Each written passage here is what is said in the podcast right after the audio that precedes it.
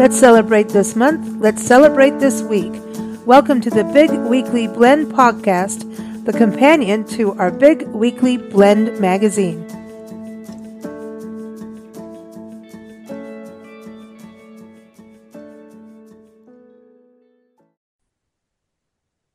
Hey, everybody. Super excited to welcome back five star chef Ivan Flowers to the show.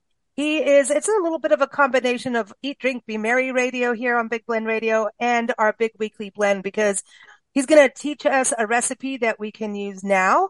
Uh, really all these beautiful, delicious vegetables. Um, he's going to teach us how to make his recipe called Harvest Blend. We like the blend word. And mm-hmm. he's also, which is, per- this is perfect for Thanksgiving, by the way. And um, he's going to go over some of those holidays happening this week uh, between November 12th and 18th. And, you know, it's also National Peanut Butters Month. It's World Vegan Month. And I believe his recipe, um, other than the Parmesan, which you can get a substitute, is vegan. So everyone, uh, Chef Ivan Flowers, you can see his recipes on blendradioandtv.com. Links of everything we're talking about and the music playlist are in show notes as usual. But welcome back, Chef Ivan. How are you? I'm good, guys. It's nice to be uh, nice to be with you today. Yeah, it's we've been a while, you. and um, yeah, you've got to. Mm-hmm. I know you're mm-hmm. coming back on December, so we we got to get back on our rhythm here, especially with our big weekly blend of food, and mm-hmm. um, it's cooking season. And I know I, you know, was quickly running through some of these holidays, and one of the days is uh, National Fast Food Day, and I know that's not something you want to focus on. You want to teach people how to cook, and that's something you do now. You, you do teach uh, high school students how to you know, bypass that, that, uh, those golden arches, right? And actually do something for themselves in, in regards yes. to cooking, which is yes. great. And, and health. Absolutely. Yeah. Mm-hmm. Do, do the students ever like help when it comes to Thanksgiving? Like I know your recipe is perfect for Thanksgiving. It seems pretty simple to make. Um, but is this a time for maybe the kids to step up at uh, Thanksgiving and, and, you know, all the different holiday gatherings and cook something and kind of show off to, to their parents and family and friends. Yes, for sure. And, you know, Thanksgiving is changing quite a bit. Um, you know, the traditional, you know, well, you know, it's turkey and then it's the sweet potatoes with the marshmallows mm-hmm. on it and the oh, very yeah. fatty stuffing know that's mm. starting to change a little bit. You know a lot of zoomers are you know they're not so much into turkey. You know they they might want to do something a little different. They don't want as much sugar you know with the sweet potatoes versus just roasting a sweet potato and you know controlling the amount of butter and just a touch of salt pepper and parm. You don't need all the heavy sugars and the heavy fats yeah. you know which we we grew up with you know um, yeah. They get excited mm-hmm. about desserts, cobblers and crisps mm-hmm. and, you know, light apples, uh, salads with a little bit of lemon and a touch of sugar and, you know, different things like that. You know, they, because really when you look at the traditional original Thanksgiving, it was mostly um, shellfish. You know, it was a lot of shellfish. It was mussels. Exactly. It was clams. It was game. It was, um, mm. you know, just simply roasted potatoes. You know, n- no cheese, no butters. You know, so yeah. it's changing a bit. So Me, I love a turkey. well, turkey's I, good. I, I like turkey. You know, it, as long as you can keep it from going dry, because right. it does tend to go dry. Nancy wants reason. to use the word moist. That's what she's. Been, I know we want going. we want the moist. We want the moisture. Right but turkey does tend to go dry, whereas other meats like chicken doesn't go dry like turkey. I don't know what it is right. that yeah, makes you just it- have to. You know, the biggest mistake that people make is you're supposed to cook a turkey to 165 internal temperature.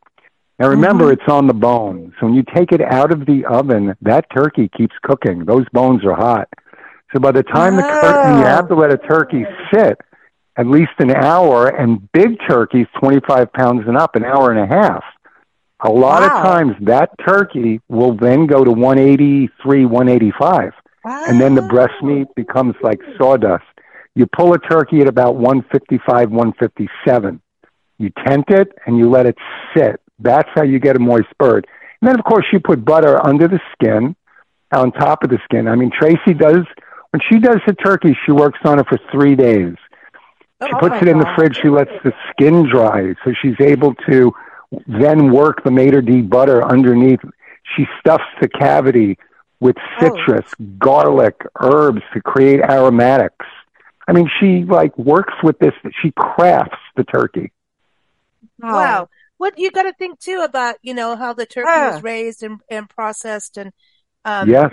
I know in California, which is where you're based, there's Diestel turkey, which we actually went to their farm and they produce yeah. Mm-hmm. amazing, they have organic and they're just, they're, they're raised humanely. And, um, so I, I think that's something to think of too. And, and what are we purchasing turkey wise? Any tips on purchasing the turkey? Because sometimes you end up when, walking out of there with two in the, from the freezer. when, you know? when, when you buy a turkey, be very careful. Look at the, the top bottom.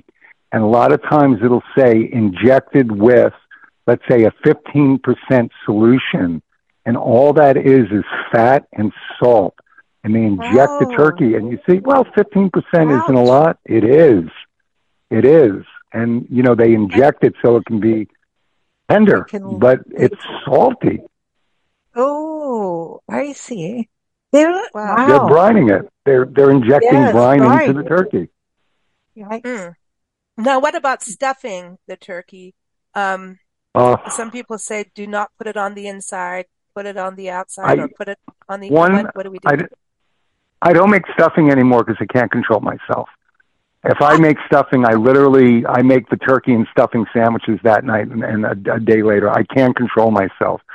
I learned from my dad a long time ago. If you're going to stuff a turkey, mm-hmm. what you want to do is if you stuff a turkey with ice cold stuffing, the bird is going to cook and the stuffing is not going to cook yeah. enough. You actually have to cook almost to about 110 degrees the stuffing, put the hot stuffing into the turkey, and then by the time the turkey roasts, you get it to, you know, it'll carry to 165. The inside stuffing will be safe uh, at at least 140 or up. Then you're safe. Yeah. See, my hmm. grandmother used to, like, opposed to my mother, where the stuffing was always cold and the turkey was hot. Right. My right? grandmother, no, seriously, my grandmother used to, but she used to take the turkey halfway out of the oven, mm-hmm. tip it, and then throw hot stuffing in it. And it was, yeah, it was dangerous, but it worked. That yeah. worked. Yeah. Yeah. Yeah. And so I learned from her, but it was not the easiest thing to do. And no. I seriously wouldn't recommend it unless you have the gear no. for it. Like you need yeah. Uh, gloves and aprons and something on the floor and oh, it's called man. work. It's work. It's, it's a lot of work. work. People, yeah, they don't want to do that. People no. don't want to do that. You know? No, no, I think it's dangerous to if you don't know how to do it. The first time you sure. do it, it's like, whoa. Yeah, especially if you have eggs in the stuffing. You know, you have to be careful. Yeah, Ooh, and oysters. People do oysters. No, I, no. oysters. Yeah. No. Uh, moist. They're Ooh. moist oysters. Well, no. okay. So mm-hmm. Thanksgiving. Yeah, I mean, I what I love about your recipe and everyone, the recipe is up on Blend radio and tv.com. Mm-hmm. Um, also in the show notes, whether you're listening on YouTube or Acast, Spotify, you know, check the show notes. Um, but right there on, on blend radio and tv.com, it serves four. It's called Harvest Blend. So these are yeah. all these vegetables that we can get now, mm. right? And it looks simple. Oh yeah. easy. Oh yeah. Oh, yeah. so so simple, and we're crossing Americana with mm-hmm. a touch of Asian and a finish of Italian. And the trick with this recipe, two things. If you there's something that they sell, it's called a saute wok. It's a saute pan that that is it looks like a wok it has higher sides with a flat bottom. What that hmm. enables you to do is when you, because you have to move the pan, you have to keep moving the pan. So the sides, mm-hmm. nothing is going to fall out of this uh, flat saute pan. It's very, very easy to move the vegetables. What you want to do is you want to get the oil hot where you start to see just a little bit of smoke. Then when you're going in with your squash, your onions, your tomatoes, if you want to add jalapenos to it, I use red peppers. Everything is large dice, which is about three quarters to an inch. mm-hmm. and you want the vegetables crisp with integrity. So you mm-hmm. move them quickly, five to seven minutes. And oh. you get them where they're just there and they all cook at the same time. You then put a little bit of hoisin. Hoisin sauce mm. is a condiment, an Asian condiment. It's got soy, garlic, chilies, plum, molasses. It's used a lot oh. with pork spare ribs. When you yeah, drizzle a little bit of that on, and then you saute that, you then um, it, it coats it lightly with this a flavor that you just like. Oh, like where is this coming from? What mm-hmm. sets the dish is when it's when you're ready to plate it. You hit it with some fresh lime juice you then plate it mm. and you sprinkle a little bit of freshly grated parm.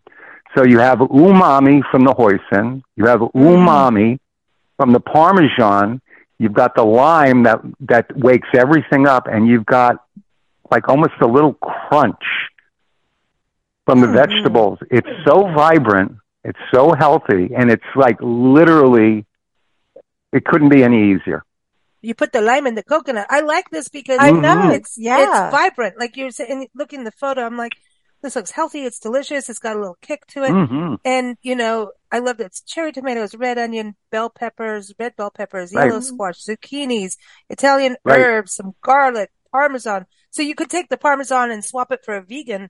I don't. I, it's probably vegan parmesan. Um, or not use it. They make you know. vegan everything now. Yeah. Yeah. yeah so this wow. could be yeah. vegan. It's vegan month. And and really, um, so many, so many people are vegan and you go, Thanksgiving, here's your, you know, your French fries or here's your, you right. get the pumpkin pie. Exactly. It's, like, it's something nice that everyone can enjoy and, and be vegan, yeah. you know? And remember, you can take this anywhere you want. Let's say you want to put a little bit of Calabrian chili paste in there, you know, the hot Italian chili paste. Mm-hmm. If you want that spice level up, put it in. You know, I mean, you can, cooking is, recipes are interpretive. You can, you can make food do anything you want. The food doesn't control you. You control the food. Yeah. It's, it's Ooh. like chemistry. Like when I got into chemistry class, I went, holy crap. Cause I was like, I'm not understanding any of this. And the teacher said, think of it as a recipe. Now today mm-hmm. people would probably, oh, that's so misogynistic or whatever, but it worked because mm-hmm. I could, I could relate chemistry to a recipe mm. and how you balance things out. A little of this, mm. a little of that. Oh, that was too much. Exactly. yeah. So don't do you it next to, You have to feel it. You have yeah. to feel it. As you're cooking yeah. it, you have to feel it. Mm-hmm. Mm. Yep. Oh, I love this. I love this. Nice, vibrant, get some vegetables in. And it's at that, we're at that weird season where there's still an abundance, especially depending on where you live. Mm. I mean, everyone's growing squash here in Arizona right now. Where oh, I know. Yeah. Oh, oh yeah. there's a there's a squash. There's a squ- they're going to start marching down the street just now. There's, there's so tomatoes everywhere. So I love putting the cherry tomatoes in too, because we always forget that they they are fantastic sauteed. That's the best way mm. to eat tomatoes to me is saute them. You know, it's um. Yes. Ooh. Yes. You just split them. You make sure you split them. Yeah. Yeah. This way yeah, they cook, then they, they cook that, a little bit. Yeah.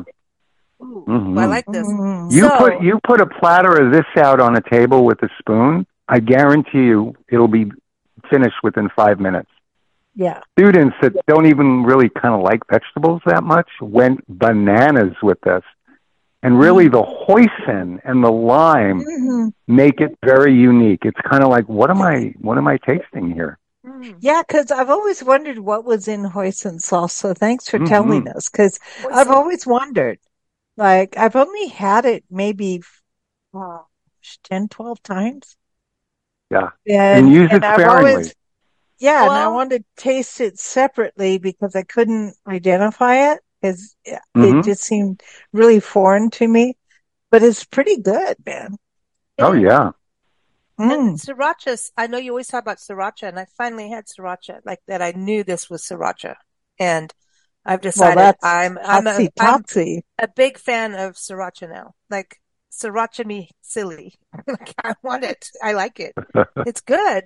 Well, it's a great way to, yeah. to kick up the, you know, can we stop with the boiling of of vegetables? Like some I need, oh, I know I need to know.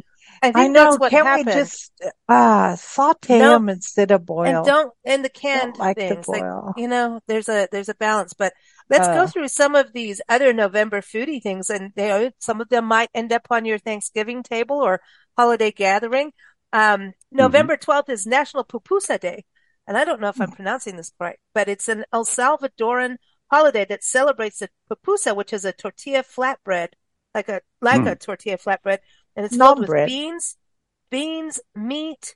Um, it's like chapatis, right? Beans, meat, mm-hmm. and, um, I think they put like vegetables. I'm seeing red onions mm. on there, cabbage. I think that's something too. We got to, oh, um, it's a big taco. They, people put mushrooms, squash blossoms. Well, this is kind of oh. cool. So apparently there's street food in New York too. I didn't know that, but, um, squash but blossoms. I think, wow. I, I, think the idea of cabbage, like cabbage and tortilla mm-hmm. and, uh, like tacos mm-hmm. go really well to me. Cabbage. Oh yeah. Oh yeah. A, yeah. Good. Ca- ooh, cabbage. Um, Okay, let's see. It's chicken soup for the soul day. That's good. It's Diwali. Ooh. Uh, Diwali is awesome. We used to celebrate that, especially in, in Africa. Um, mm. you know, and they would make all these amazing, uh, it, Diwali is a, it's a Hindu celebration. All these little cakes and del- sweet mm-hmm. things that are naughty for you, but they are absolutely delicious. So if you have friends the, celebrating Diwali, go to their house. And the vendors saying. would go up and down the streets with mm-hmm. stuff to eat and it, and they would ring bells and dogs would bark yeah. and you're like, Ooh, look at that. I want that. And Nancy, this is a day for us. It's uh, National Pizza with the Works, except for yeah, there you go. Because we can't eat anchovies. But okay, so your ultimate pizza, Chef Ivan. Okay, it's funny mm. you say that because I'm doing pizza tomorrow with with oh, cool. with, with the students. The trick you know, Tracy's an incredible cook. I, I have to say mm-hmm. this. And mm-hmm. she gave me a pizza dough. And we were watching a show one day, and a guy in Vegas, like a really highly rated pizzeria, made the dough, and he would put it in these refrigerated spaces and let it sit mm-hmm. for about five to seven days. Well, I made oh. some pizza dough last year, and a student um, was out, and I left his dough in the in the refrigerator, covered. And mm. when he came in, when we took the dough and we went to go on the counter with a little bit of flour, all you had to do is literally blow on it, and it would flatten. It you mm. touched it, and it just went to. You could take it to any thinness you want. The pizza mm. came out. It was so incredible. Now I'm not going to wow. do that, rest it for a week because I don't have that kind of time. But if you ever mm. make pizza dough at home, loosely cover it. Remember, it's a yeasted dough. Let it rise mm. and let it sit for about five days, and you will have a dough because dough is a living thing, and mm. you will have a dough that you'll remember for the rest of your life. See, now my granny used to say if you put yeast in anything, it needs to rest. It needs yes. days. It needs to rest. Yes. and, Granny. And I no, she was like it needs to rest, and she she said she never learned it from a book. She learned it from making it and trial and error. And she called her kitchen yeah. by the, she called her kitchen trial and error. It was really yeah. funny. well, but you know, funny. when when we were in Asheville, um, I, I keep going. I, I know I probably this is probably the tenth time I've said this about this restaurant at Piazza. Uh, is a pizza place, and they were pretty new, and they won Best of Asheville, by the way, for pizza or new restaurant in Asheville, awesome. something like that. Um, and we and we kept going there, and it was really bad because they they did like it was so simple, but this dough, it, it's like you know, because we never finish it. You have a piece and, you know, try to slow yourself down. But when they did the mushrooms, like, you know, how you, you taught us to always cook the mushrooms before you put them always, on the pizza. Always. And the onions yeah. and the garlic. We, mm-hmm. now yes. we do that. Yes. But they didn't overdo the sauce because sometimes it's no. like you get this heavy tomato sauce and it's like, okay, it's kind of like everybody does pasta with tomato all the time. It doesn't need to be. There's just all these no. different ways. But they had a little yeah. spinach, um, olives, Kalamata olives, um, garlic, onion, mm. mushrooms, yeah. right? Mm. And let me tell you, the next day that pizza was like delicious. Mm-hmm. It, it had this new texture when you heated it up, a new texture, and it was sourdough. So we were bringing the pizza home mm. and then mm. getting to this thing of, we don't want to eat it until, and it was like all white cheeses, right? Asiago and, and mm. all of that. And without the tomato, I think it would ruin the sourdough complexities of this. And, um, I have to, I, I, that pizza dough, I mean, it was just the next day and it reminded me of when Nancy used to bake bread. We'd just wait the next day. We'd get sourdough. Yeah. And wait and wait yeah. and wait. And oh my God, mm-hmm. that was so good. It was so good. It was like a creamy sourdough and not overpowering. It was, dude. Okay. Anyway, it's National mm-hmm. French Dip Day. So Ooh. the French dip, this is something. Oh, Ivan, you've got to have made French dip quite a bit before. Um, yeah, I love French dip. A true mm-hmm. French dip with with actually, you know, what makes a French dip like? You know, there's what is it, Philippe, Philippe's yeah. in LA, mm-hmm. is they use the true juice that comes out of the beef. Okay. Most ah. restaurants, the jus that they serve on the side is basically like a bouillon, heavily salted base that they oh, add no. water to. Yeah, that's so a true French dip, whether mm. you're putting the sauce on the meat, which is a yeah. jus or a joulis, and you can mm. put mm-hmm. some herbs in it, and and then some, you know, you could dip the whole yeah. sandwich. Um, mm. That's a true French dip, and when you serve it with, I think, like a spicy mustard or an aioli, that's Ooh. it. That's all, that's all you need. That's nice. That's it. And the dip doesn't have to be ultra hot because sometimes they serve it really, really hot. And you're like, yeah. dude, yeah, that's yeah. too hot. I can't well, go yeah. there. It, it, yeah. It's, it's interesting yeah. to me because it's also, it, every time I think of French dip and it is messy and I, I think a French dip would be good for like Christmas Eve, you know, nice, mm-hmm. nice hearty French dip. And, um, mm. the other thing is it reminds me of French onion soup. And French yeah. onion soup is, you know, you, you can get vegan type, right? But like a really well done, well executed, mm. I should say, French, I mean, French onion soup is to die for with mm. the right oh, yeah. cheese. I mean, and oh, that yeah. is a beef base too, right? Are you going to be using bouillon or would you, could you take the French dip jus and put it into and take that as like the base for the French onion soup? Well, if you want to make a, if you want to make a vegan French soup, not vegan, vegetarian. Mm. Originally, French French onion soup is done with um, veal bones. Yeah. And they they make a stock, and then they sweat the onions in the veal bones. If you do beef bones, it's a little heavy.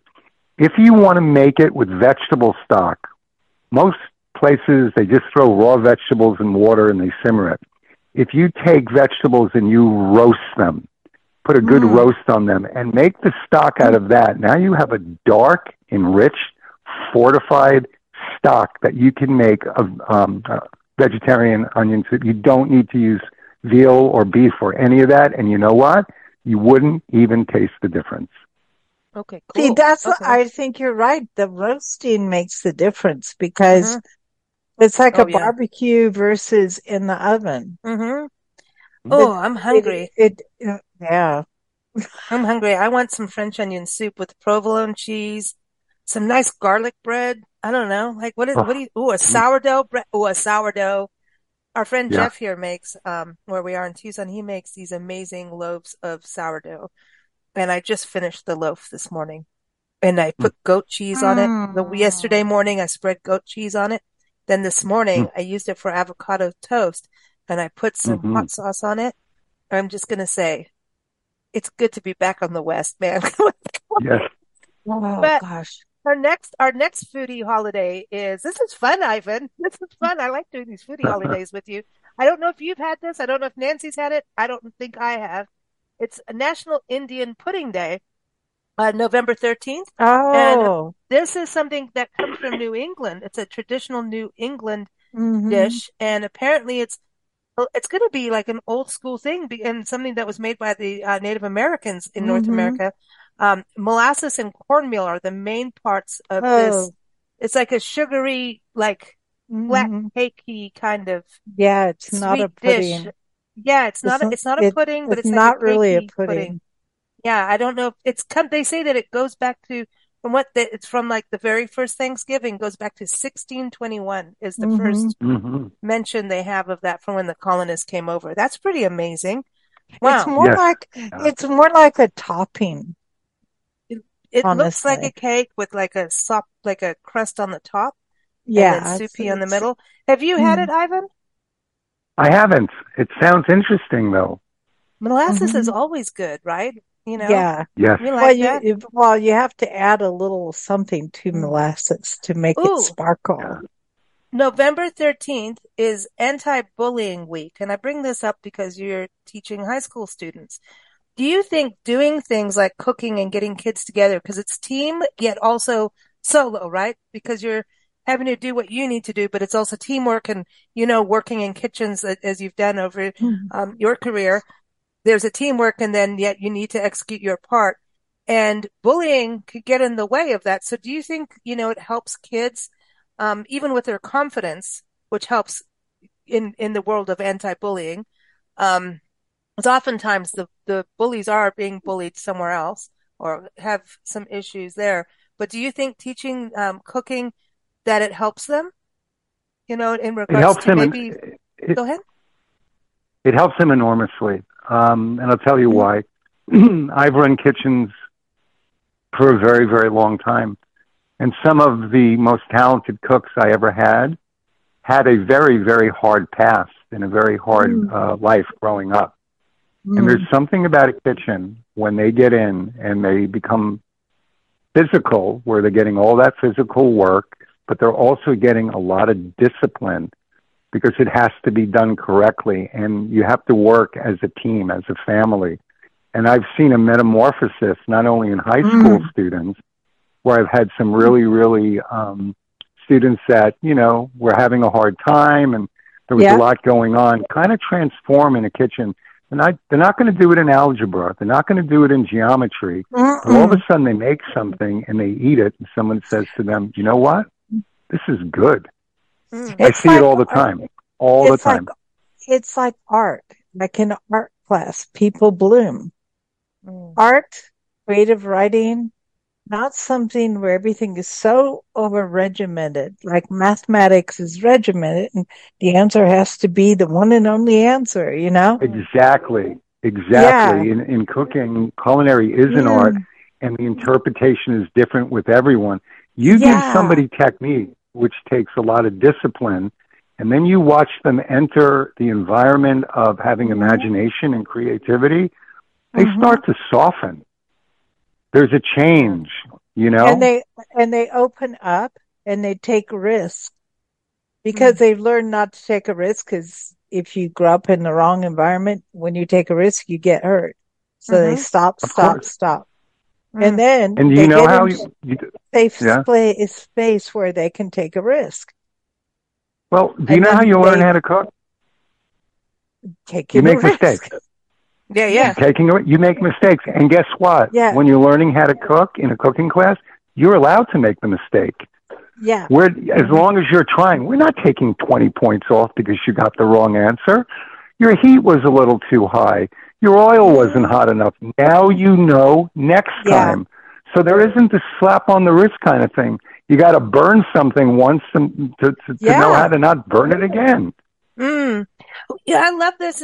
You know, that I think it, it it's growth, right? Sure. And through growth and, and personal growth and confidence comes from this. The other thing about teaching kids cooking is that they get to learn health and what's mm-hmm. good for you and making the, and, and going back to that national, I'm not even telling anybody when that day is, that fast food day, because don't do it. No, I mean, I'm, I, I was I, talking about this on the last show. I have a, I have, um, a, I have my French fry experiments in the car and those things oh, don't change color. So I don't know what we're eating, but they don't get mold and food that doesn't get mold to me is not food. So I'm just saying, even I don't know what, even uh, okay, even when bears roam around your car and they don't break they it, don't go for the science experiment. There's they don't wrong. go for it but, either. It's so funny. November 14th is World Diabetes Day. And I wasn't going to get into that, but I was just thinking about this, Ivan, that, you know, there's so many kids with diabetes now, um, at a young age. And, um, sometimes, you know, sugar is a big part of the household. So I'm wondering with you teaching, if they're starting to adopt habits that will help them not go into the, the, the world of diabetes and, you know, get them to eat healthier and make better choices and eat the vegetables and start to appreciate the vegetables and the fruits and the spices, whereas before they would have poo-pooed it maybe. We spend a lot of time, a huge amount of time on nutrition. Everything from reading labels to making choices to even looking at some of the fast foods that they eat, the, you know, the idea that the big food companies many years ago have given up on your health and it's fat, sugar, and salt. And they're, they're amazed. we give them mm. alternatives. Um, we talk about it all the time because the reality is high blood pressure, high cholesterol, and diabetes yeah. are, are huge in elementary school. In elementary school, the levels are rising. We talk wow. about the, the, the, the glycemic index and mm-hmm. how eating certain foods can raise your blood sugar at such a rate and how to properly, and we really hammer it. And believe it or not, by the end of the year, the responses are that's one of the best lectures uh, we've ever seen. We we recreate, you know, if they like the sausage McMuffin at McDonald's, the um, it's like I don't know. Oh no, it's some. It's it's on two pancakes. It's the sausage, the McGriddle, right? It's probably the most delicious thing you with maple syrup. You put it in your mouth, you think you went to heaven. Well, we we we recreate that and mm. change it to where it's like 85% healthier. So we teach them all of that. The problem is, you know, from the time the young kids are eating cereals, they're hooked. They're hooked on fat, mm. they're hooked on sugar, and they're hooked on mm. salt. And that's how they get hooked. And they're addictive things. Those are yeah, of course. That, and those are things that were put into canned foods to prolong the life of food that would have been dead otherwise. Mm-hmm. Yeah. They're I mean, additives to prolong the life ooh. of dead food. Well, now wait, Nancy, good segue. That was perfect because November 14th. Oopsie. No, no, that was perfect. Well done. Well executed. That's the, you know, that's the word of the day. Oh execution. boy, here comes, oh, that doesn't sound comes good. Um, emails. Um, no, National Pickle Day. Because I now pickles. I, I know that pickled and fermented food is good for our gut. They are a form mm-hmm. of probiotics. Sauerkraut. Oh God, a good sauerkraut. Ooh, is mm. really good. But now, is there a way to do this that it's okay, Chef Ivan, or should we just only eat a little bit of pickled goodness? Let me tell you something when it comes to pickles. You, you, the amount of salt that they put in a pickle. I had a student I was consulting yeah. for a, a, a kitchen, a doing some consulting work, and she was seventeen or eighteen. No, she was in her young in her in her young twenties. She used to buy the Seven Eleven pickle. It was a pickle in that plastic thing with the juice, and she never mm. read the fact that it had 800 milligrams of sodium per serving. The problem was the, the servings were five. So she was doing 4,000 milligrams of salt every day just on the pickle. Oh my God. They salt pickles and brines heavily because commercially they can hold on the shelves for a very, very, very long time. Yeah, months. You months. do not have to do that. You can make your own pickles mm, with yeah. cucumbers. If you keep them whole, it'll take a week or two to pickle. If you cut them in half, It'll take a few days to pickle. If you do them as mm. chips, they pickle overnight and you can use a fraction of the amount of salt, put different pickling spices in it. You can put mm. very light sugar or an artificial sweetener and it's the most delicious pickles you ever had. Pickles wow. are salted just like anything else is salted to last. Yeah. But who's going to make pickles? They think it's hard and it's not. Hmm. Well, that's because that's because they show these old ladies with those skirts that go to the ground and they're all hunched over and heavy with a scarf Victorian over. times. Yeah. You know, yeah, those those photos but, of but, people. Oh, like Eva here, our friend Eva, it, Jeff is her husband who does the sour, uh, the sourdough and she does a lot of pickling. She'll go in and, and get all the harvest and she makes her own salsas and relish and pickles and she doesn't mm-hmm. overdo that stuff because she, you know, she's conscious of that. And I'm telling you, she just lets the, she has a way of pickling of a lot and relishing that allows the actual vegetable or fruit, because she does that too, to actually come through so you can still taste what that is. Yeah. You know what I mean? So like, you know, how many times have you gone and eaten a pickle from a store or like you're talking about? And you don't even, you can't taste that it comes from a cucumber anymore. It's just so overly done. Well, you don't taste oh, cucumber. You but you want to be able to vinegar. still have that. Yeah, you want to have that balance. And by the way, one of my favorite things is peanut butter, since it's peanut butter month, uh, peanut oh, butter boy. lovers mm. month, peanut butter and pickles is like, like, oh my God. But, um, yeah, I'm weird, but it's so good. But I've been in restaurants, sometimes you'll go order a meal and they're going to say, okay, we're going to have this pickled this as a garnish, like a pickled, like, mm. uh, thinly, thinly sliced red cabbage yes. or so, so is that is is that kind of like an overnight pickling thing, like you're talking about for the oh, very quickly, yeah, very oh, wow. quick, yeah, not even overnight. Sometimes, sometimes within an hour. If it's cut yeah. super thin, that'll pickle almost immediately, and you don't yeah, want to let too much of it in because you want it crunchy. Mm, exactly. Yeah. Well, let's get pickled. This sounds fun. I dig this. This is fun now. Um, November 14th is National Spicy Guacamole Day. And I, Yummy. I love guacamole. But mm. when people over doctor it, they ruin the integrity of the guacamole. I have yep. my recipe is you take the avocados, you mush them up, don't over mush them so it's baby. You want some chunky, you want like let it still be an avocado. I would take just like a spoonful of my favorite salsa. You know, it could be fresh salsa, yes. whatever. Put it in there. If you need to add some chili powder or some, just a few. But if you have, people tend to, to make this like a paste and it, and it shouldn't be. And you don't want like salsa throughout mm. it. Like you need to still have chunks of actual avocado in between. Yes. Am I right? Yeah. You, you know what I mean? It's like, well, you, uh, that's exactly how we make it. And what mm. what Tracy does is she buys the avocados hard. Mm-hmm. She puts them mm-hmm. in a mm-hmm. paper bag. Yeah. And an apple. She puts an apple in. She, oh. I always say to her, it's a French laundry avocado. She mm. gets them in a few days to a point where that avocado is so perfect that when you bite into it and you put a little salt and you just eat it out of the skin, it's mm, avocado yummy. times a thousand. It's got mm. a window. An avocado has a window like a banana when it's just right. Other than that, if you go too far with a banana, it gets gassy, it gets weird. and avocado turns brown, it starts to get yeah. mushy. There's that yeah. window, and that's when you have mm. to eat the avocado. Yeah. Wow. Well, that's interesting. Right? Now, what about people putting avocados in their fridge? Because every time I've tried that, it comes out oh. mealy. Oh, it's like weird. it's weird. It's weird to me. Yeah. yeah I know well, everyone does it's like it, tomatoes. But... Yeah. It's like tomatoes. You know, they're not meant to do that. Yeah. Oh, okay. So there we go. Don't do that. Okay. Don't put, no. I put tomatoes in there in the fridge. You need to just eat them mm. up and get on with it. Is, is, that's the thing. Yes. Okay. Yes.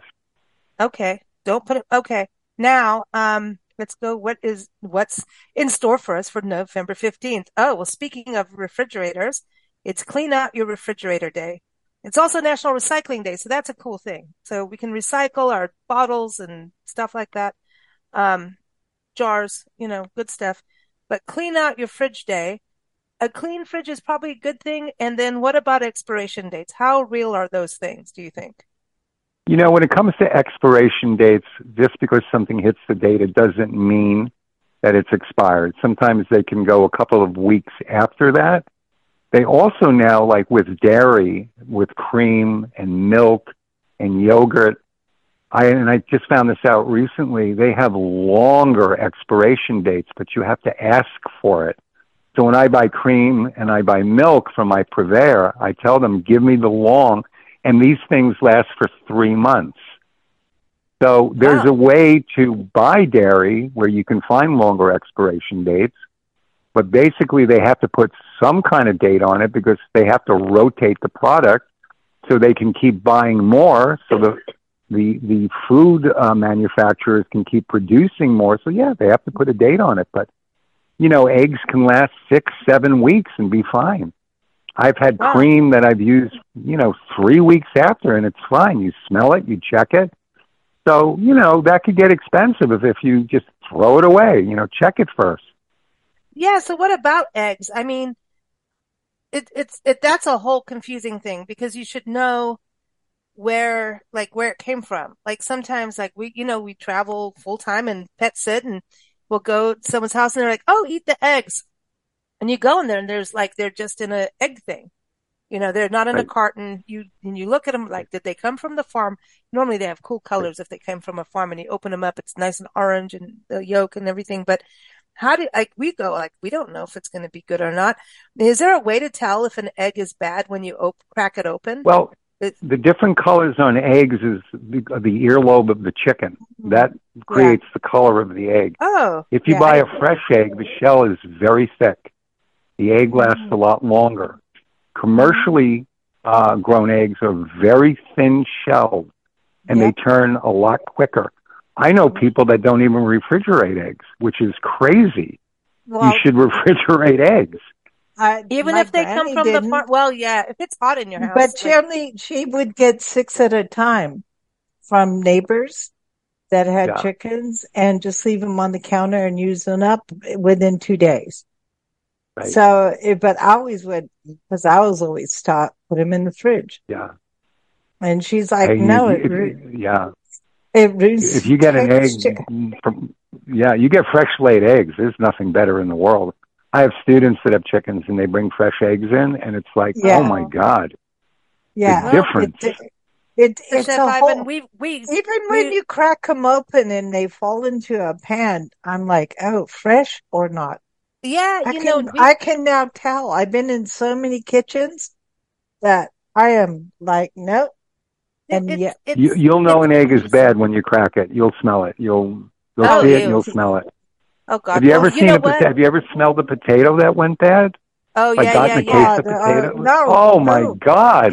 Oh, oh, and well, then okay, and then the yeah. best is garlic. Garlic that goes bad yeah. is Oh yeah, it, it it actually ferments. Like it gets all. It's kind of. Yeah, you me, can though. make it into some. I don't like it. But you got to be careful with you know onions what? and garlic. Be careful with those. Things. Let me give you a, let bad. me give you a trick with with garlic. Let's say you mm, you okay. buy some garlic that's peeled. You buy a small container of peeled garlic because you don't want to peel it. So if you want it to last a long time, you cover it with oil and put it in the refrigerator. Now you have garlic ah. oil, and that garlic can last Ooh. up to three to four months.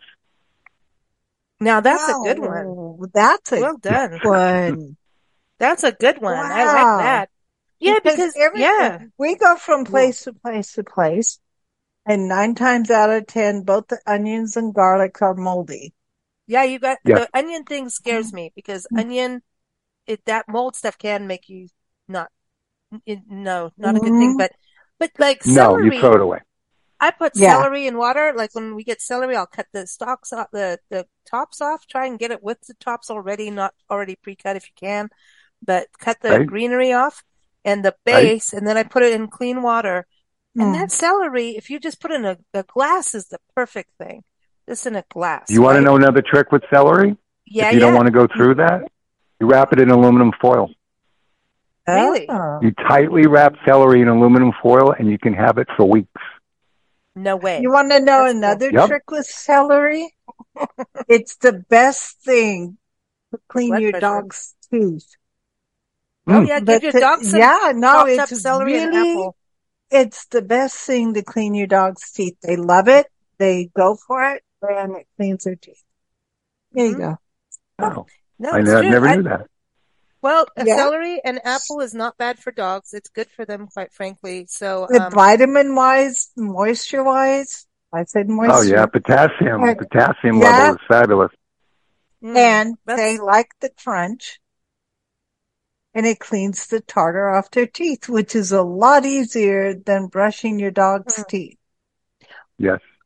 So when, like, and of course, okay, celery so, and peanut butter. I was going to say peanut butter, and then you could put no, I would leave on the, it. I would, I would leave the peanut butter out for an animal. Oh, but no, oh yeah. For oh no, but dogs love peanut butter unless they're it allergic. doesn't to it. make It's it a- good for them. Yeah, it is. It's fine for them, and it's the great one of the great ways to get uh hide a pill in it and give it Oh, to yeah. dogs. Doggies love their peanut butter. It's a good treat for them, but do not get peanut butter. Watch the labels because they put xylitol in Yeah, you peanut butter, watch and that can kill your dog. So you do Yeah, not Yeah. put xylitol. Watch That those you labels. really And have to peanut- read labels. I know we've t- we've talked about this before, and in Arizona, Yuma, the peanut patch. When we go to Yuma, we go get peanut butter there because they just crush it. It's Here it is. real. There's, there's there's floating oil on it. It's like It's you real. do it. You want it smooth, crunchy, chunky, Ugh, but they don't add anything to the peanut butter. But if you go to the it's store, real. that peanut butter, and I'm sure That- there's other places where you can get nut butters and butters that aren't preserved like that. But if you go to the store, they put sugar in your peanut butter Mm. now. So We- Of course. and Oh, they put emulsifiers. Yeah. Yeah, when we lived in Kenya, we used to get all kinds of nut butter. Mhm. And it, it, I mean, we, we could get almond butter, we could get cashew butter because it grew Mhm. wild on the trees in Kenya. Mm. Oh my gosh, it was such a different taste than here. do you ever use nut butters, Ivan? I do. Ah, I do. mm, that's something different to use, right? Cashew, cashew Mm. butter is sweet. Delicious. Yeah. It Mm. is yeah. awesome. Yeah. Well, I like a. Thai dish done with a peanut sauce where you melt Mm. the peanut butter into a little coconut milk or cream.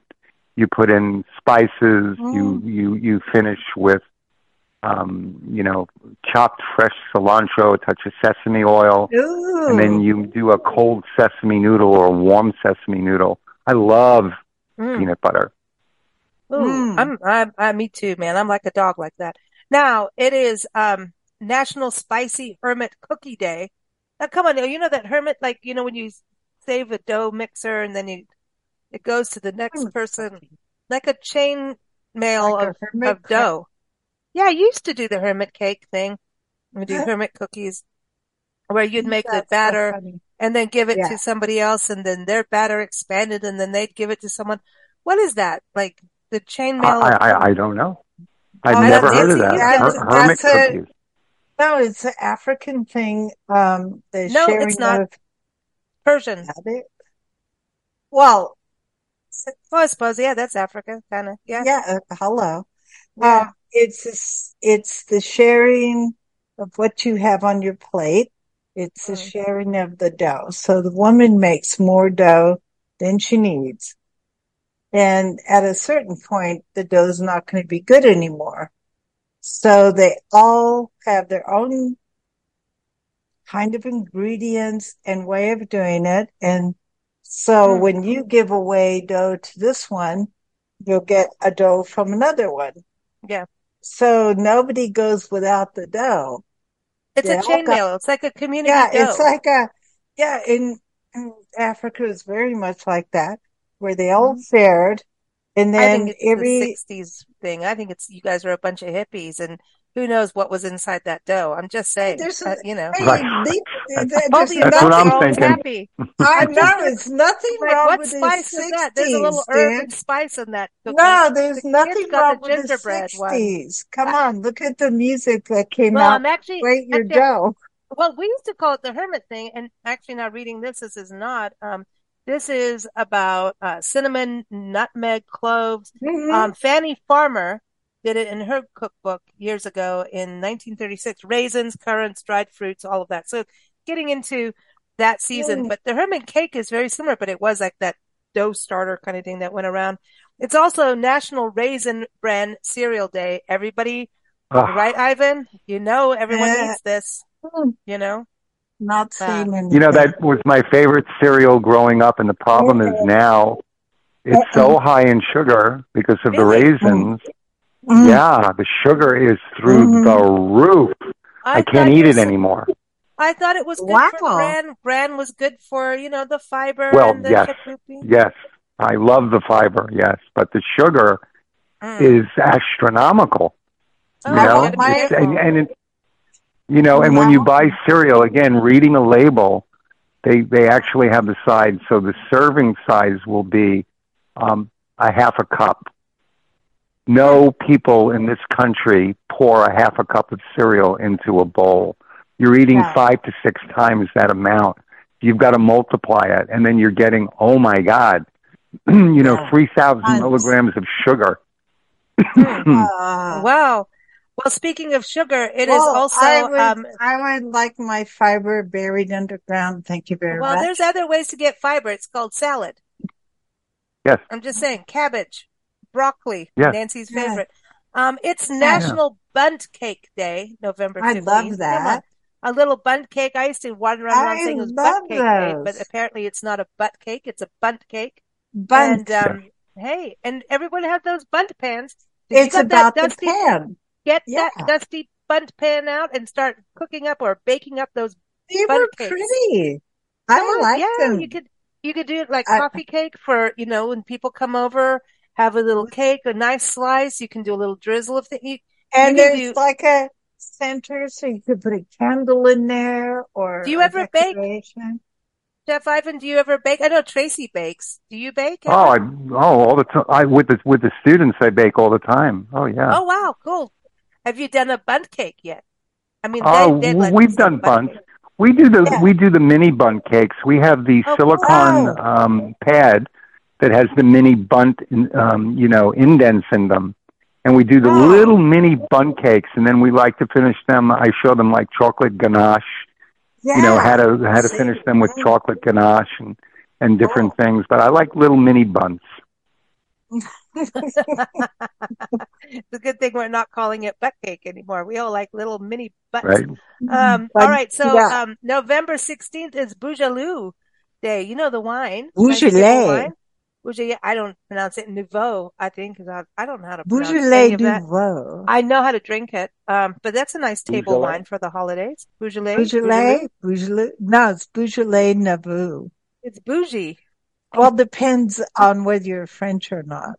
Yeah. So that's Beaujolais bougie. Nouveau. Bougie, bougie. Okay, so November 17th is International Students Day. That's cool. Guinness World Records Day. Oh, come on, Ivan. Get the kids together and make the world's biggest pizza. Come on. Well, that'd be Oh. Out at awesome. Temecula. Oh, you my got the goodness. wine. Wouldn't that be fun Right. to do something like that? Right. Like Oh, Holy I cow. wonder how, how November big 17th would that have to good. be?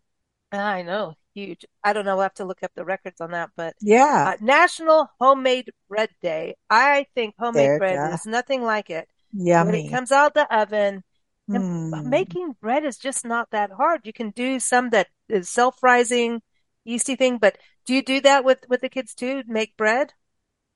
I do. Oh, I do. cool, my man. my favorite bread is uh, baguettes because it doesn't Ooh. have any fat and it doesn't have any sugar in it. Mm. Um, also sourdough, Oh. very healthy bread. Oh, we're back to the sourdough. I always, And you know, rye. see, see, my granny rye. taught Yeah. me that if your bread wouldn't rise, if you didn't have at least half a teaspoon of sugar. Is that not true? He said that the other chemicals eat the sugar. No? Oh, Oh, science experiments. I like that. I No, that's she cool. said It's a like it's a craft. You know, making bread is, Yes. is very specialized. Yeah. Like there's bread and then there's bread that you eat and go, oh my god. Mm. Yep, yep. I know. I, that that's what Jeff has here. I mean, I'm like, okay, you guys leave the house so I Hmm. can pig out on the bread. Like, Yeah, I love bread. Well, I want, Tracy I loves want the bread. bread. And he's got the So, little bit of so flour you and the can do flour. Yeah. On the You flour can on the do side it is without not like sugar. You can make it without sugar. he said baguette. Yeah, of course. Yeah, Yeah. of course you can. And and Oh, the dang. bread that he makes, he has that little bit of flour on the side, but it's not like chunky flour. You know, and sometimes it's burned. He doesn't burn the flour. It's like the Mhm. perfect thin little layer of Hmm. flour. It's like, how do you get to that perfection? He's into it. Like he has a sour, he, we, we hung out with him the other night when we first got here. He's doing this journal. I'm like, what's all that about? You, I thought, you know, are you working? He goes, it's my sourdough journal. Like he has a journal of his sourdough baking. Mm. Like serious. Yeah, like sure. Yeah. I'm like, I it's want a very him. Specialized thing. Yeah. It it is. Yeah. and I think he studied. There's a bakery here in Tucson barrio um, that is really huge, and and we're mm. I mean we're in the gastronomy capital of the world here in Tucson. We're very proud mm-hmm. of our city here, um, and that is a good bakery, and uh, that's where he went to learn, I think. But it's also baklava day now. That's a little sugary goodness, isn't it? Baklava. Oh, I'm. I have to tell you, I'm not a fan of baklava. Oh. I'm just not a oh. fan. It's too. It's too mm. sugary. It's too. Mm. It's just. It's. It's like finishing a meal and putting six tablespoons of sugar in your mouth. It just. Yeah. To me, it's it's, it's overwhelming. Well, you know what it is. Wow. Uh, over over sugary things. I put it. If I eat it, my teeth immediately feel like they're bending in yes. half. Like they're yes. literally bending. And I don't understand this. I need to ask a dentist, but I don't want to see one um, oh, no. ever. But I have you don't to, but, ask you know, him that. But uh, why is it that you feel like your teeth are literally bending? Because, because to be very honest with you, very honest with you, are. there was a doctor, doctor in the early 1900s that did research on sugar. Mm-hmm. And the reality is, as human beings, we were never really supposed to be eating sugar. Oh, sugar not. is without a doubt one of the worst things that you can mm-hmm. put in your body. Yeah. so what happens is it was supposed to be a very light treat, and the food company said, "Wait a second, it's addictive." So in America, yeah. it's got to be sweet. It's got to be mm-hmm. sweet. It's got to have mm-hmm. salt. It's got to have a fatty feel. And they mm-hmm. started putting it in everything. Then they went to uh, high um, fructose corn syrup, which is the mm-hmm. worst. Oh, it is in everything Every, because they want to get you butter. addicted. Even peanut yes, butter. Of course. Remember when I call? I don't know. If, um, you weren't on the show, but I called the. It, we had another doctor on the show, and we called the corn company, the corn, the corn people on the show, mm-hmm. because they were trying to oh hide the, the the main person's phone number and everything. So we called the office and had to talk oh, to, on a live broadcast. Terrible and I I got into I mean I shouldn't be even saying this on the air now, but it was so mm. much fun. It was our rants, raves, and rock and roll show because mm-hmm. we went after Monsanto's and and people like that because we will. It's not good. People are not healthy with this food, and um no. No, it's not, and it's bad for farmers. It's bad. Like, don't. Ooh, that's a whole and other they, show. But bad. But we called bad for the land as we called, well. We called. We talked to the secretary of this person, and um, mm. we left a voicemail on the air and said that, and when we called, we said, this is a show, blah, blah, blah. You can hang up on us if you want. So we did give her the option of hanging up. And then we left a voicemail and said, we're, you know, we'd, please call us back. We'd like to interview you to find out about high fructose corn syrup and what you're doing with corn mm. and all of this, you know. And, and it wasn't me who left the message. It was the doctor on the show and um and she straight and she she I'm not putting her name out there because Monsanto went after her too, so yeah. we're not doing that. Uh, but anyway, so we do this, and one day I'm mm. working quietly and writing an article or something, and mm-hmm. my phone rings, and it's this dude, and I went Big Blend Radio. He goes, "Is this Big Blend Radio?" I said, "Yes." Like, how can I help you? You know, this Lisa. He goes, "This is Lisa." Oh, and he went off on me and just started mm. yelling at me and carrying on like a big mm-hmm. baby, like a two year old tantrum. And eventually I just said, well, are you done? He goes, yes. And then he hung up. of course. And he yelled at do me. You know how, how strong? You do that to my, my uh, secretary. Do you know how strong the sugar lobbies are in Washington? You know oh, how strong the, the sugar industry? We're not allowed to do this anymore. We're not allowed to do this you know, kind of stuff the anymore. Billions but in profits, billions from sugar. They'll with us. Yeah. We're little bugs. Because the whole country is addicted to sugar it's addictive. fast food. Well, that's what I love what you're it, doing with there the kids. Is, there are certain things that are addictive. Alcohol, coffee, sugar. Mm-hmm. Uh, but, there but listen, eh, hey, hey, if you're going to have sugar, have wine.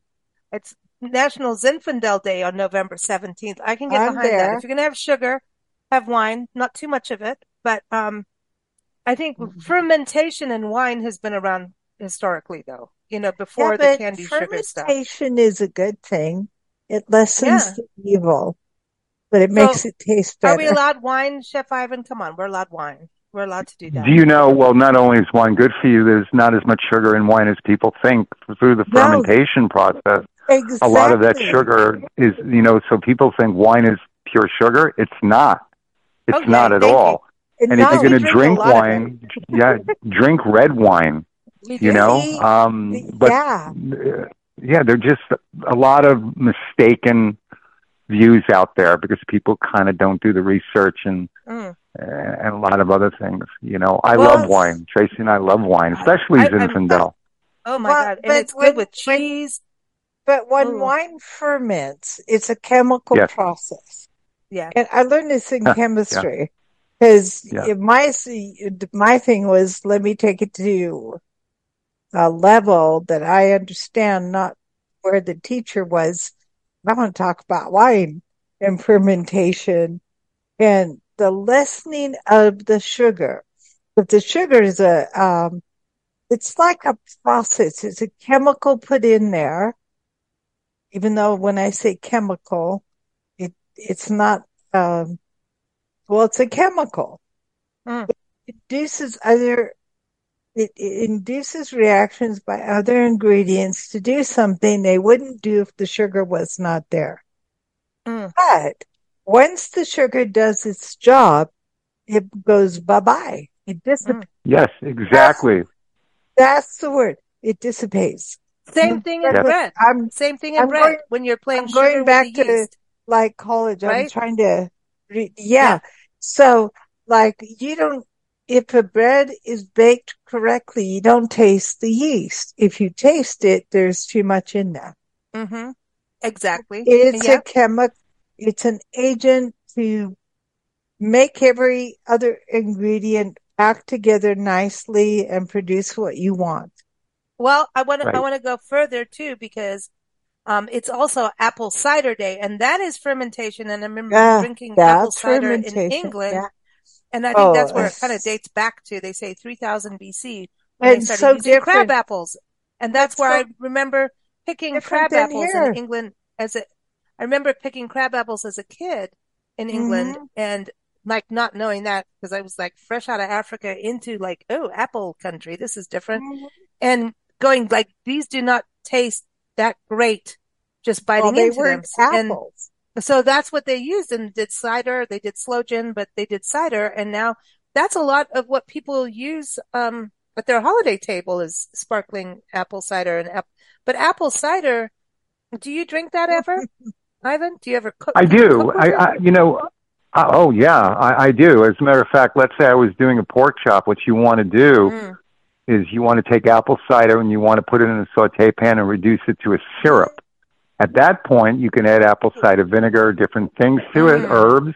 You can also do a beurre blanc, which is a French butter sauce, where you have shallots reducing with the apple cider and then put cold butter in and go back and forth and do an apple cider beurre blanc to go with mm. a pork chop. It's delicious. Wow. Does that take away the beating the heck out of the pork chop with a meat hammer? Because the it, it, well i'm just going back to i'm so dating myself but my granny taught me with the meat hammer you beat the crap out of meat you tenderize it. You're not supposed to talk like that to the meat. You're supposed to go like oh. i'm going to make you no, nice and tender. No. And and then later i think when you add certain things to the recipe it softens it by itself a natural way, but I don't know. Let me tell you something. When it came to scallopini, is when you take a piece of protein and you hit it with the flat part of the the, the mallet. What that was done for originally was to create profit, to take the, something small and then make it oh. very very thin, make it look bigger. Pounding something doesn't necessarily tenderize anything except making oh. it thinner if you're oh. cooking it correctly and you're brining it or you're marinating it or you're cooking it quickly, you're going to get a very tender thing. But, you know, to take a chicken cutlet and then make it look three times the size, people go, ooh, and you can charge a lot more. When the reality is not necessarily the case. Oh, she only did it to beef. She only did it to beef, as I recall was just hmm. she beat the if there was a steak, she beat the crap out of it. Wow. You know, well, they do it they do it with veal. I would never touch veal. I don't oh. cook with veal. Yeah. Veal is one of the most tender meats there are because it's a baby cow, it's a calf. Yeah. So to have to, you know, to take veal and and beat it, you, so you're going to do a veal milanese, you're going to do a, you know, veal cutlet parm. Oh. You're just making it bigger. The meat already is butter. Oh, So this, this is this is interesting, man. right. And I'm glad we're doing Yeah. this holiday thing with you, Chef Ivan. This is fun. I got I got our last Good. one though, and I'm glad you brought up the apple cider because Wow. uh, the apple cider vinegar, by the way, is really healthy. It's healthy. It's a Yes, really good thing It to is. drink. It is. Now I don't I didn't bring this up before we started recording, and I don't know how to pronounce it. I should have asked you before because this is I don't know what the heck I'm saying, but um, good luck to this. So I'm sorry if this is confusing to everyone. Um, but this is, and I kind of know I've heard of it before. It is a French soup, and it's, I think it's vichyssoise, soise, Vichyssoise. Yeah, it's cold potato soup. Yeah, cold, Yeah. ice cold in an ice cold Mm. bowl with an like ice cold spoon. gazpacho, like a gazpacho. No, I- This I- like the Exactly. potato version. Yeah. Hmm. Okay. Yeah. Why, why are we doing Yeah. cold soups? Oh, I mean- you know, because you know, for the same reason why gazpacho is so delicious ice cold, the potatoes, you know, when you're serving them, you're making the soup and then you're chilling it. Sometimes things when they're hot don't transfer as well. Sometimes things when they're Mhm. cold, tr- like if you think about borscht, Yeah. when you make Mhm. borscht, which is very, Yeah. very involved, and you serve it ice cold, without that heavy heat element staying with the cooking, going into that cold, a lot of the flavors develop. And it's very different on the palate. It's like ice cold ice cream. Yeah. You know, it's, it's just like, like oh, it's refreshing. if you take something out of the fridge the second day, sometimes it tastes better. Tastes Oh, better. yeah. Mhm. like pizza. We're back to the pizza. Um, and chili and thing. Well, actually, potatoes. Like, okay, so like if you boil a potato, like or roast it, either way, I Mm. do like potatoes cold. It's weird, and there's like Well, even like you could take a full like a full roast, like a roasted potato or baked potato, I should say. I'll eat that cold, and there's something like the taste Yeah. is so different when it's cold. I eat a lot of cold food. That's why I'm asking, what is it about me eating Sure. cold food? It's weird. Right? I find find some of it refreshing, um, but the cold potatoes, there's like a whole other texture even Oh, when it's Yes. cold. Sometimes, sometimes heat hides the flavor. yes. Yes. You Think Think know? about cold pizza the day late, the Mm. day after. The Oh, pizza's yeah. in the fridge, and you're like, I'm not warming this up. I'm eating it like this. It's delicious." Oh yeah, heck yeah. With the beer, thank you Oh, and, much. and especially the tomato sauce is way more brilliant. No. Nancy though, she takes pizza and she, you don't microwave it to heat it up. You're going to eat it up in the next morning. No.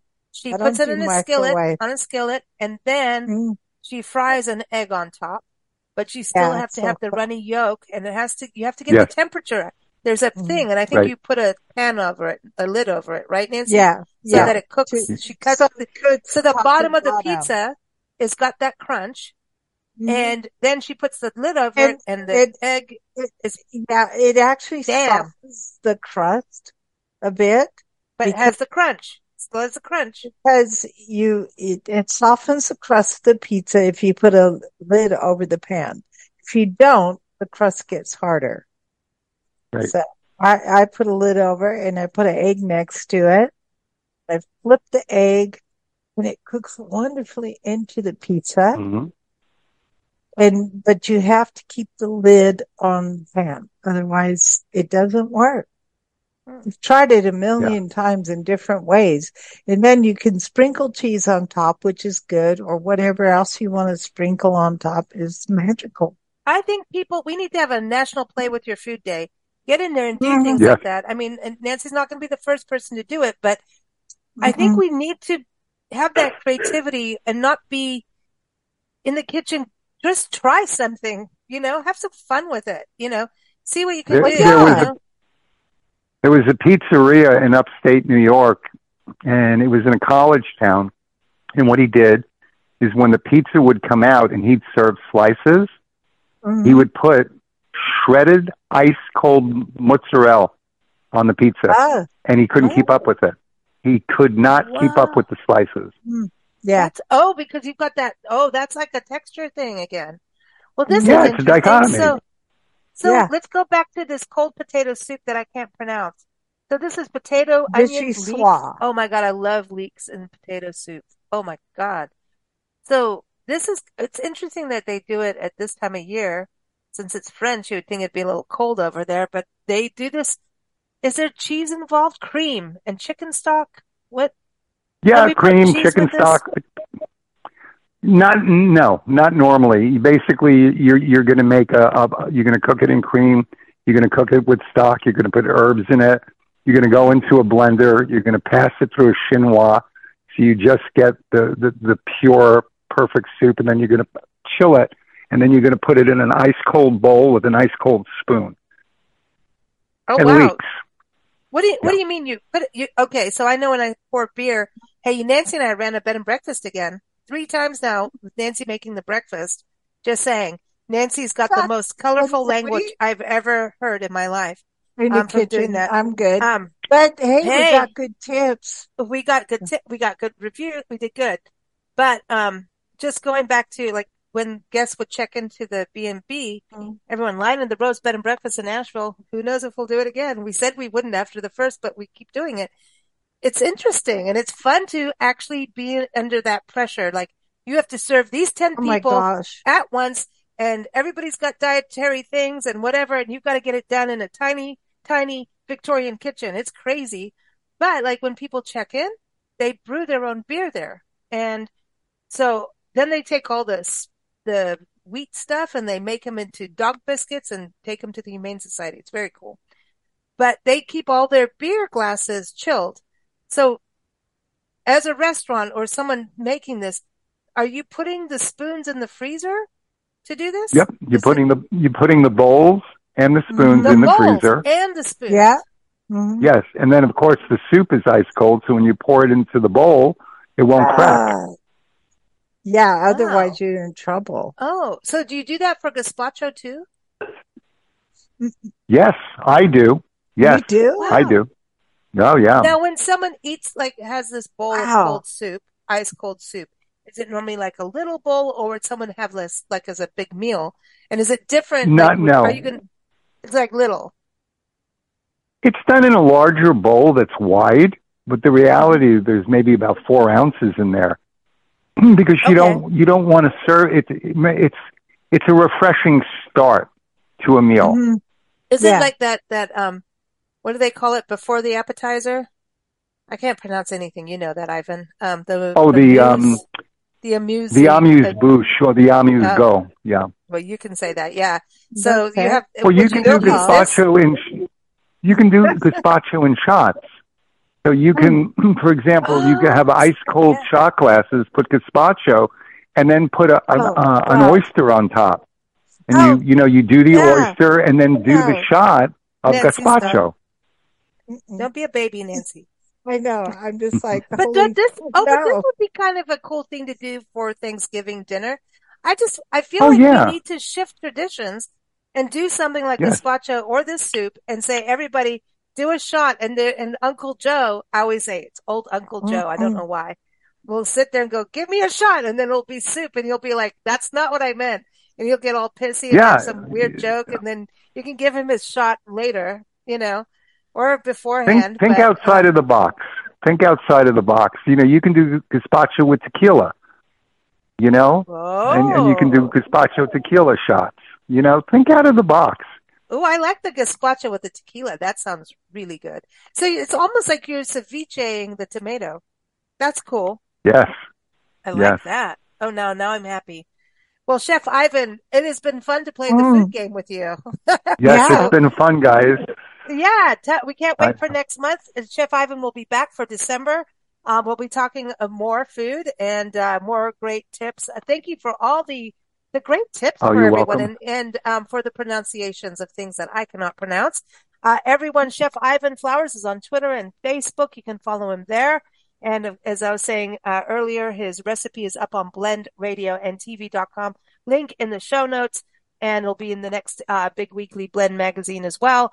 And um, you get it, but just go on our site and just type in Chef Ivan, and you'll get a gazillion recipe ideas for Thanksgiving and for the holidays. And they're all good and uh, health centric. You know, some of it may be a little naughty, yes. but but it's about not eating the bad pickles, the bad naughty peanut butter, good. and the fast food. Every everything in moderation, guys. Everything in exactly. moderation. Life is short. Well, That's on that right. note, I'm going to go have a glass of wine. Is that okay? You can cheat That's okay. Thank you all for joining us. We also want to thank the Peanut Patch over in Yuma, Arizona.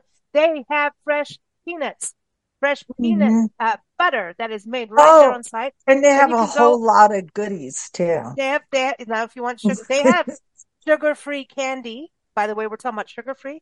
Um, they mm. have gift baskets for the holidays. Um, all kinds of great local of products like Medjool dates uh, that are grown in Yuma, Arizona.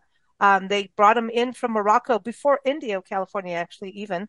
And um, they have no uh, natural pests, so you don't even have to worry about getting them organic. And they are the royal medjool dates that you can stuff with peanut butter and all kinds of good stuff.